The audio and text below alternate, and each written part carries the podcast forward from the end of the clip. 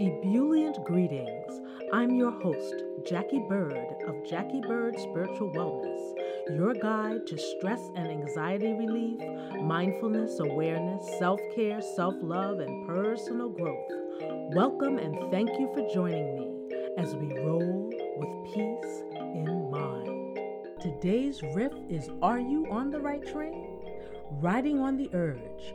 These episodes feature people who are doing their thing, they follow their heart and their passion, and they create how they want, what they want, when they want, and they are riding on the right train.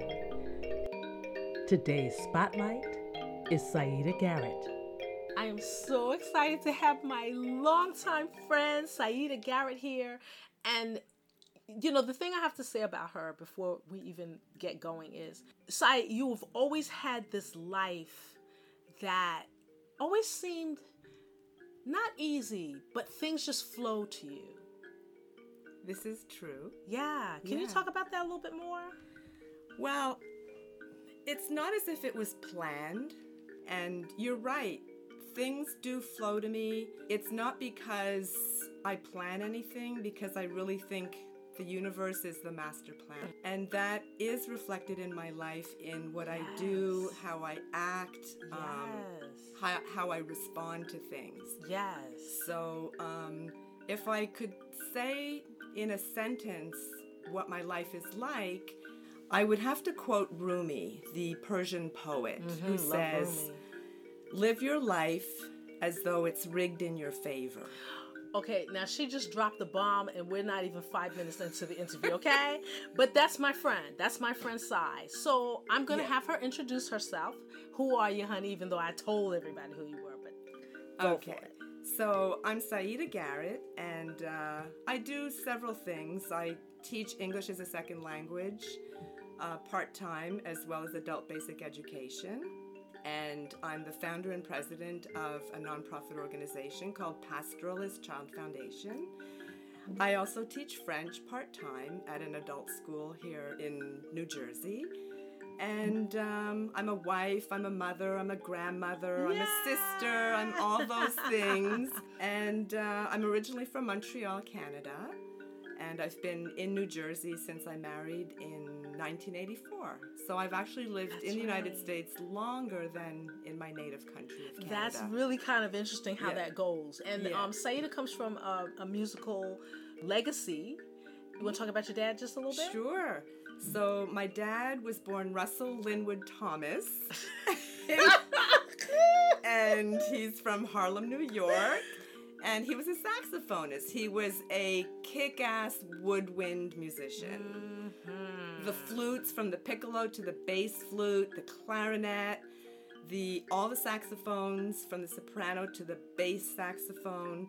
He did go to music and art high school when he lived in New York, and then when he moved to Canada, he became a music teacher.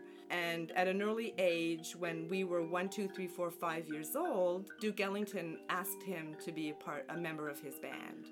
But because we were very young, my dad didn't want to travel and all that. So Fast forward to the 80s, um, my dad subbed in Montreal for a musician who couldn't make it to the gig at Place des Arts in Montreal. So the local musicians union said, call Saeed. So in the meantime, my dad had changed his name from Russell Linwood Thomas to Saeed Abdul Al Khabir um, when we embraced Islam in 1971. So he never really traveled when we were kids, but when we were all grown, that's when he met Mercer again and joined the Duke Ellington Orchestra. Wow. So wait a minute. He wasn't in Yeah. the in the orchestra when I did Sophisticated Ladies, was he? He was in. No, he Okay. wasn't. He had gone back to Montreal. Wow. Yeah. How funny. But um, you know, Sai and I have been friends for half our lives at yes. this point. Yes. So when I met you, Right. what were you doing when I met you? Dating Kenny. well, you know what? When I met you, you guys were engaged. Yes. Yeah. Yeah. You because it was so sweet. He he had talked about you, and then we met you when we came to Montreal. I was like, Mm-hmm. Right. she's so pretty. No, wait a minute, Toronto. I think we were in Toronto It was in Toronto. Yes. I was like, she's so pretty. Right. She's so nice. Aw. But the Yeah. first job I remember you having Mhm. Was American Express. Yes, I worked at American as soon as I moved to New York. Well, we live in New Jersey, but yes, my first job was at American Express Bank in New York. And were you an in executive 84. assistant? An executive, yeah, executive assistant And in you seem- correspondent banking. And you seem like you enjoyed your job, I if I'm did. remembering. I did. See, that's the thing about you. Yes. I, I, as long as I've known you, Mm-hmm. you have seemed to have enjoyed whatever you, it was that you were doing. Very true. and I think, you know, again, Yeah. Mm-hmm. just having observed you as a friend, that's also seems to be part of why things flow to you. Right. Because you have a sense of enjoyment and appreciation. Right. And what happened with what I loved about working at American Express Bank was I got to use my languages. So because I was in the international banking department, I was speaking with people in French and Russian and Italian. I got to use my languages. And I also learned excellent skills that I took to my next job, which was in the nonprofit field. And that's what I remember. You were Yes. able. Is it seven languages you speak flu- fluently? Not anymore. No, I'm a oh, little wow. rusty. I, I can say I speak English and English, French, and Russian. Okay. My Ukrainian is, I know I'm half Ukrainian, so my Ukrainian is from many years ago when I went to Ukrainian school as a girl. My, my Spanish is pretty good. Okay. Um, I would say intermediate level Spanish. Mm-hmm. And my Arabic isn't bad. It's not really conversational, but as a Muslim, we learn to pray in Arabic, so I know how to read and write and obviously say my prayers in Arabic. Okay. Yeah. So what are the the ones that you're you're rusty in? Because wasn't it? Because wasn't it Yeah. seven? Seven at one time, yeah. Okay. So yeah. who's, so I had a little Italian, some German, Ah. but I don't get to use them now. Right. Okay. So they're they're pretty rusty. Conversationally, I can I can get by, and I can say hello, thank you, goodbye, you're welcome in probably twenty languages. Pause. that was my head exploding. Okay. oh my gosh. American Express. Yes. Then you go to a nonprofit, Yeah, for the homeless population. and I vaguely remember that. Mhm. And then, how did you end up teaching ESL. English as a yeah? Yeah, so when I was laid off in 87 at the homeless agency, this was during the big crash. Right. Um, I took an ESL. A friend of mine, Hayat, said, Saida, she was always telling me, you should teach English. You should teach English. Mm. Because my English skills are very good, grammar, etc. I can so vouch she for was that. always so she she encouraged me during that time to get certified as an ESL teacher. So I got certified as an ESL teacher, and then I joined a non- another nonprofit um, in East Orange, New Jersey, where I'm still teaching after nine years the ESL in Adult Basic Is it Education. nine years It's nine years, yeah. It feels like you just started. Yeah, I started actually on my wedding anniversary in 2010. I started there, Oh my goodness. and I'm still there. Would you say? Mm-hmm. Because you said that you you it's not like you plan things No. per se. Have you kind of gone where uh, your spirit led you, or d- were you just open to receive? Like It's both. Okay. It's definitely both. Um, I'm very open-minded. I I don't plan things per se. Mm-hmm. Of course, I have you know hopes and dreams and wishes and all that. Mm-hmm. But I kind of leave it out there as to someone's going to make a better decision than me, Mm. right? So I go with my feelings, my gut, and Ah. sometimes I'll just automatically say yes. which brings Which us brings to, us to how I founded Pastoralist Child Foundation, right? So I do foster an elephant at the David Sheldrick Wildlife Trust. And in 2012, my husband, daughter, and I, we were watching a documentary film about elephants. And when it was over, I said, I want to go to Kenya, where my fostered elephant is. I want to see elephants, my favorite animals, in the wild, in their natural habitat. So my husband said, Oh, you can see elephants on YouTube, and that sounds like right? so in my mind, I said, F you. I'm going to Kenya because, you know, I can't swear. My Right. husband is very proper. So in my mind, I just said, F you, I'm going to Kenya. So I went on a solo safari to Kenya in August of 20, 2012. And the second day that I was there, I visited a Maasai village. I was the only visitor that morning. I was there for an hour and a half. They welcomed me with song and dance, and I danced with them, and I played with the children. I visited inside the manyatta, the houses. I was blown away. And in the meantime, there was a brother who said, Saida, would you like me to take pictures with your camera? And I practically threw it at him because I was so grateful that someone, you know, would take pictures while I'm, you know, enjoying the, the community. So I go back to the lodge where I was staying, and the day before, when I arrived, I met the assistant restaurant captain. His name is Samuel. So I go to the dining room and I'm calling Samuel, waving him, come over, come here, you've got to see these pictures.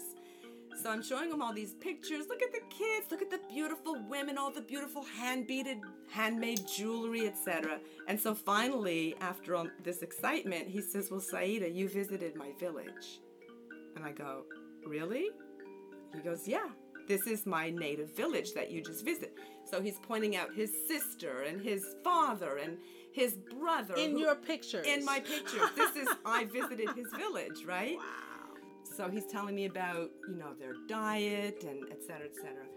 And then this is the moment that changed my life when he told me about female genital mutilation and child marriage. So I'm like, what is female genital mutilation? So he tells me the girls in my community, there's a rite of passage that they have to go through in order to be considered a woman, and it's called female genital mutilation. So he tells me about horrors of it, where girls, when they reach puberty, their clitorises are cut, their labia is cut, and now they're prepared to be married.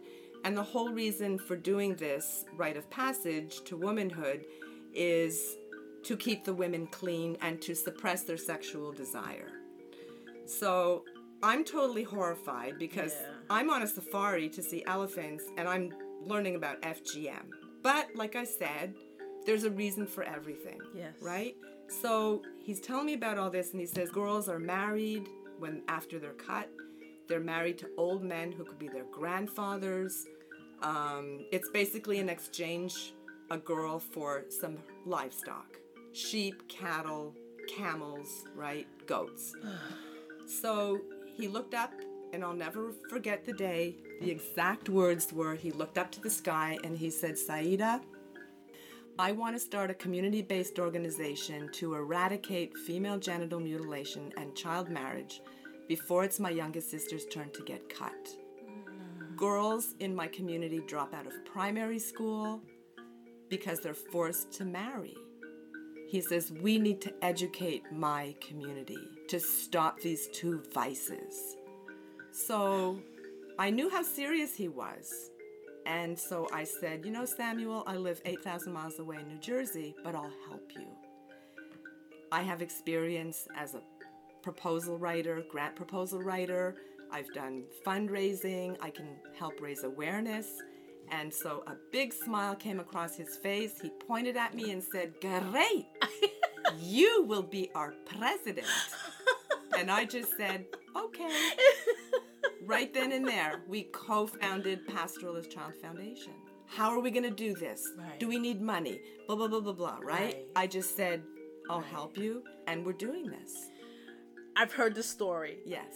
But hearing it again, Mm-hmm. it's just as powerful as when I heard it the first time. Mm-hmm. It hits home for me, which is truly the message in these guest episodes, Mm-hmm. is that you must follow your gut and step out on faith. You will meet the right people at the right time. It will unfold. It does. You have to be patient. And Mm. when I think about your background in terms of you had worked for a nonprofit, you already had all of this information, and maybe at the time you were doing your thing, you didn't necessarily see the future. Mm-hmm. Right. But you were being schooled all that time so that you could be ready to do one and of the open to it. Yes. Yeah. And totally open to it. Trusting in the universe, trusting in someone other than myself. Because who am I? Right? You're a player though in the universe. Yes. Yes. You're an I- important player in the Thank universe. you. Thank Because it- you know, we're all there's no lesser or greater. We're Mm-hmm. all one and we each are pieces of beautiful fabric.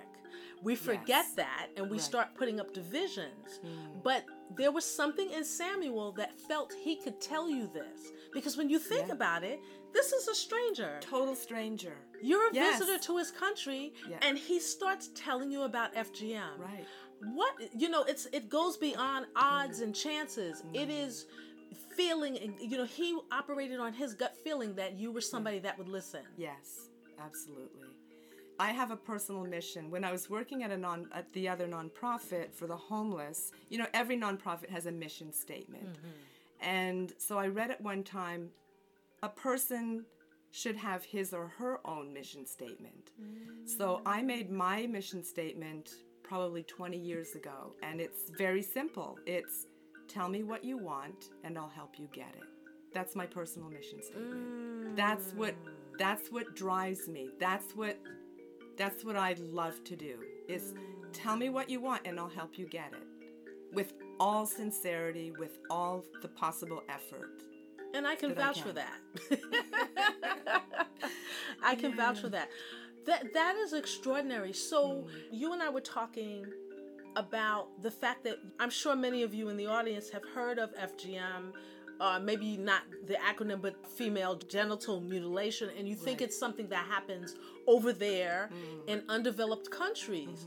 But you were schooling me that it's right here in the It's U.S. right here in the US, yes. As a matter of fact, the World Health Organization estimates that worldwide, 200 million girls and women have undergone FGM.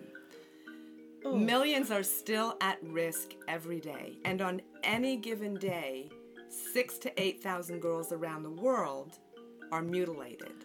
Now, in the United States, 500,000 girls and women are at risk. Okay? August is called cutting season, as in cutting off the clitoris. So, if you have people living here in the United States from practicing communities in Africa, Middle East, they send their girls home during summer holidays here, back to Somalia, back to Egypt, back to Mali, right? Practicing countries.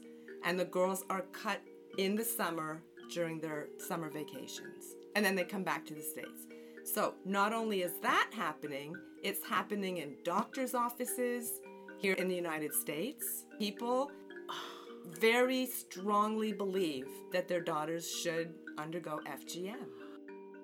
that is something that is slowly changing in some communities and your foundation is helping to make that shift when you go over there what are you doing when you go to kenya So, what we do is we have workshops for youth and we have workshops for adults and elders. Mm. So, the workshops for youth, they're for boys and girls, right? Because the boys need to know what the harmful effects are, child marriage. So, this is an example.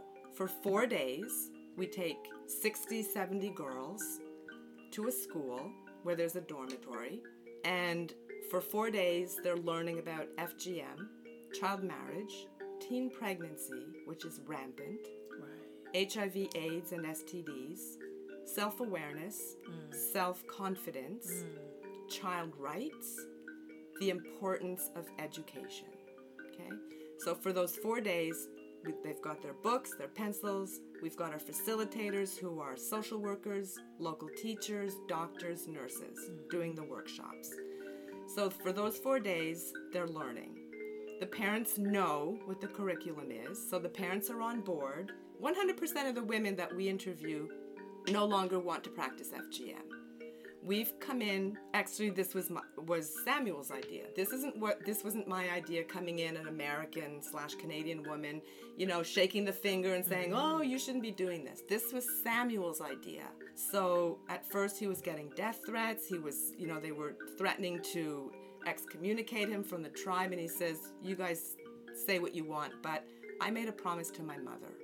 Right? His mother under had gone undergone FGM forced to marry, lived in a, you know, community where things were a little funky, never went to school, and on her dying bed, she made Samuel promise that he would take care of his sisters. So his sisters are in high school. Um, he saved his sister from being cut. You know, we have saved more than 2,000 girls from undergoing That is FGM. amazing Yes. So Amazing. we're now working alongside the Girl Generation, UNICEF, um, many organizations who are we're all working together now um, to finally end FGM by the year 2030. So the age range of girls Yes. that take this workshop with you, 8 to 17. 8 to 17. Yes. When we first started, it was 12, 13 years old, but now, because people are doing it in secret, they're taking girls who are younger and younger and younger before they're even aware of what FGM is. Oh, please say that one more time. So, when we first started, right, we we started with girls who were about 12 years old. Now we're down to starting them at 8 years old to educate them about all this Because, girls Because are being cut at, at younger ages. There are some communities who are cutting babies right after birth. Okay, now I don't mean to be graphic here, but just in case you don't remember what a clitoris and a labia is, mm-hmm. I want you in the audience to just envision somebody forcibly holding you down, and in some instances, it's the mother, yes? The mothers are usually the ones who hold down the girls, spread their legs. An old circumciser, grandmother age circumciser, comes in with a razor blade. The girls are lined up on the ground. The old circumciser cuts off the clitoris and the labia with a razor blade. No anesthesia. And she just throws the clitoris away as if it's nothing. So imagine the horror, the pain, the trauma, right? Girls looking up at their own mothers holding them down because the mothers are basically not forced to do this, but still in it's so deeply rooted in in their tradition that they're you know they're still feeling that this should be done to their girls, right? If they're not done to the girls, if a girl is not circumcised, they get teased because you're not a woman, you're not a woman, and harassed because everyone knows who is and isn't circumcised. So there's a tremendous pressure to be circumcised. So now, like I said, with our workshops, we have community dialogues. Now we have women speaking up and saying, we don't want this for our girls anymore. Pastoralist Child Foundation, we sponsor girls to go to secondary boarding schools, right? So that they get an education. And the girls are not circumcised. We make sure they're not circumcised. The parents have to agree, promise not to circumcise them. And as long as they're being sponsored by our, our organization, then they cannot circumcise the girls. And so the more girls we get into schools, the better. Enrollment has gone up since we started our program seven years ago because now they realize the importance of education. Girls that we are sponsoring, one of them got a full scholarship to University of Nairobi. Full scholarship. She'll be starting end of this year. Another one is studying um, computers. Another one is studying to be a nurse. They're going to go back to their communities and help their communities. Right. It's one thing to uh, give somebody fish, but you have to teach them how to fish. Absolutely. So that they can take care of themselves. And this is what they want to do. Right. So we also do women's economic empowerment workshops. So we have helped one group of 25 women from the village that I first visited. Um, I got them a grant to build their own jewelry and artifacts curio. So now they are business owners. And another group of women in Masai Mara, a group of 60 women. Wow. We got a grant for so that they can do a project um, called the Bulls and Lambs Fattening Project. So they're going to fatten up these bulls and lambs that they bought, and with the funds, the money that they make, they'll be able to send more girls to school. And it perpetuates Mm-hmm. itself when you empower people. Mm. It's it's like a a virus. Yes. but a good one. But a good- because it just Yeah. spreads and spreads and spreads and the seeds that you plant, Mm-hmm. they grow and they're planting seeds. Sure. So it's just this continuum. Right. When this airs, this is going to air. You have a fundraiser coming up in Yes. October. Please speak about Oh, that. sure. So, our annual fundraising party is on Friday, October 25th at the Glen Ridge Country Club in Glen Ridge, New Jersey. And um, so, we're going to have Samuel fly in from Kenya, so he'll be present. And we'll have a silent auction, a live auction, um, terrific, really good food and drinks. And Samuel and another Kenyan woman are going to do a Kenyan dance presentation, and then at the end of it, they'll invite everybody to join in. So we'll all, you know, learn some Kenyan folklore dancing. The tickets are on Eventbrite. So you can go to eventbrite.com and type in Pastoralist, P A S T O R A L I S T, Child Foundation. You'll see the link to get the tickets.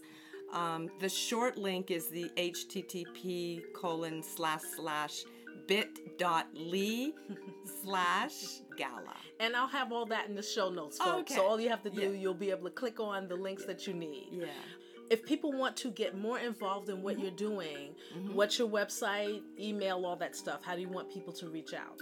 So, our website is pastoralistchildfoundation.org. If they want more information, send an email to info at pastoralistchildfoundation.org. They can call. Our phone number is 973 980 7860 and I'll pick up the phone and say hello in either French, English, Russian, Ukrainian, Spanish, right? So give me a call and see what what language you get.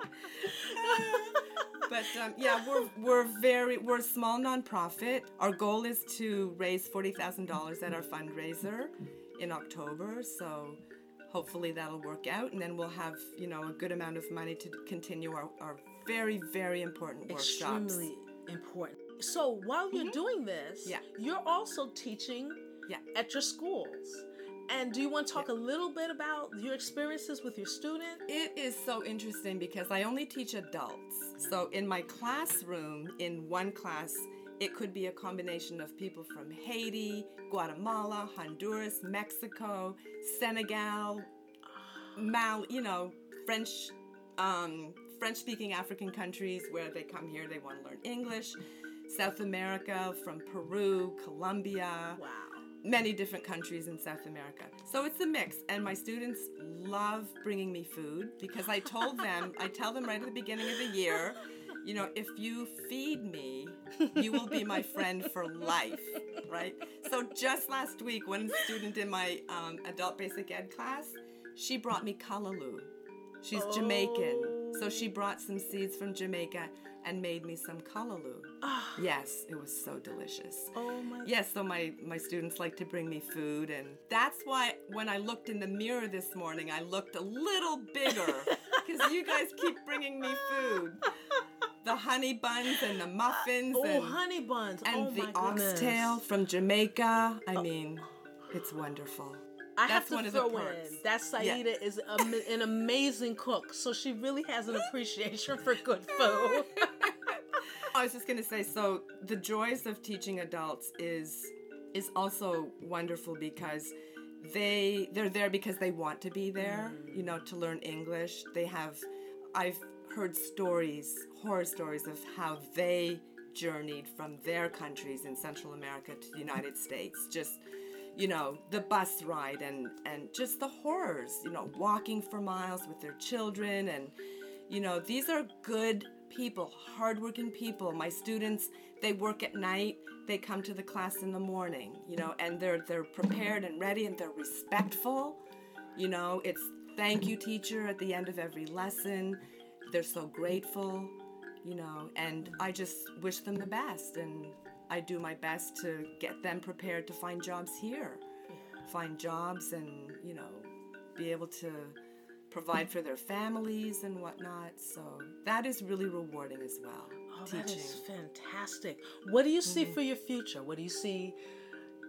What dream wise? Dream wise? Yeah, not planning wise, but dream wise. Um, our own school in Kenya, our own secondary boarding school in Kenya. Yes, for maybe 300 girls, right? A nice sized secondary boarding school in Kenya. It would be, that would be a dream come true. We have the land, the land has been donated. If we get the money to, but you know, we have secured the land. It's just a matter of raising the funds to build, yeah. Okay, school. okay. Well, you have spoken it into the universe, mm. and I am. Mm-hmm expecting. I will expect. Okay. That phone call or text or something. We got the money right? for the school. I know that that's gonna come. I know that's gonna happen. It's it's already Yeah. in God the ether. willing. Yeah. Already in the ether. Sounds good. Thank you so much. You're so welcome. Thank you so much. Mwah. I love you forever. I love you forever. And I'm getting her some cookies. Yes. Bring them on. I get so geeked up when I hear an inspiring story. If you are one of the many, many, many, many people out there who's working a job you hate or following a career that no longer burns for you, begin to see what it is that you actually want to do. Write it down wherever you want to write it down. Write it on paper, write it on your phone, your computer, your tablet. Whatever works, write it down. Begin to see yourself having it, achieving it, creating it. Willpower, trust, faith. Don't tell yourself you can't. Don't allow anyone else to tell you you can't. Thank you for listening. If you want to find out more information about my guest, just look at the show notes. All of the links are there.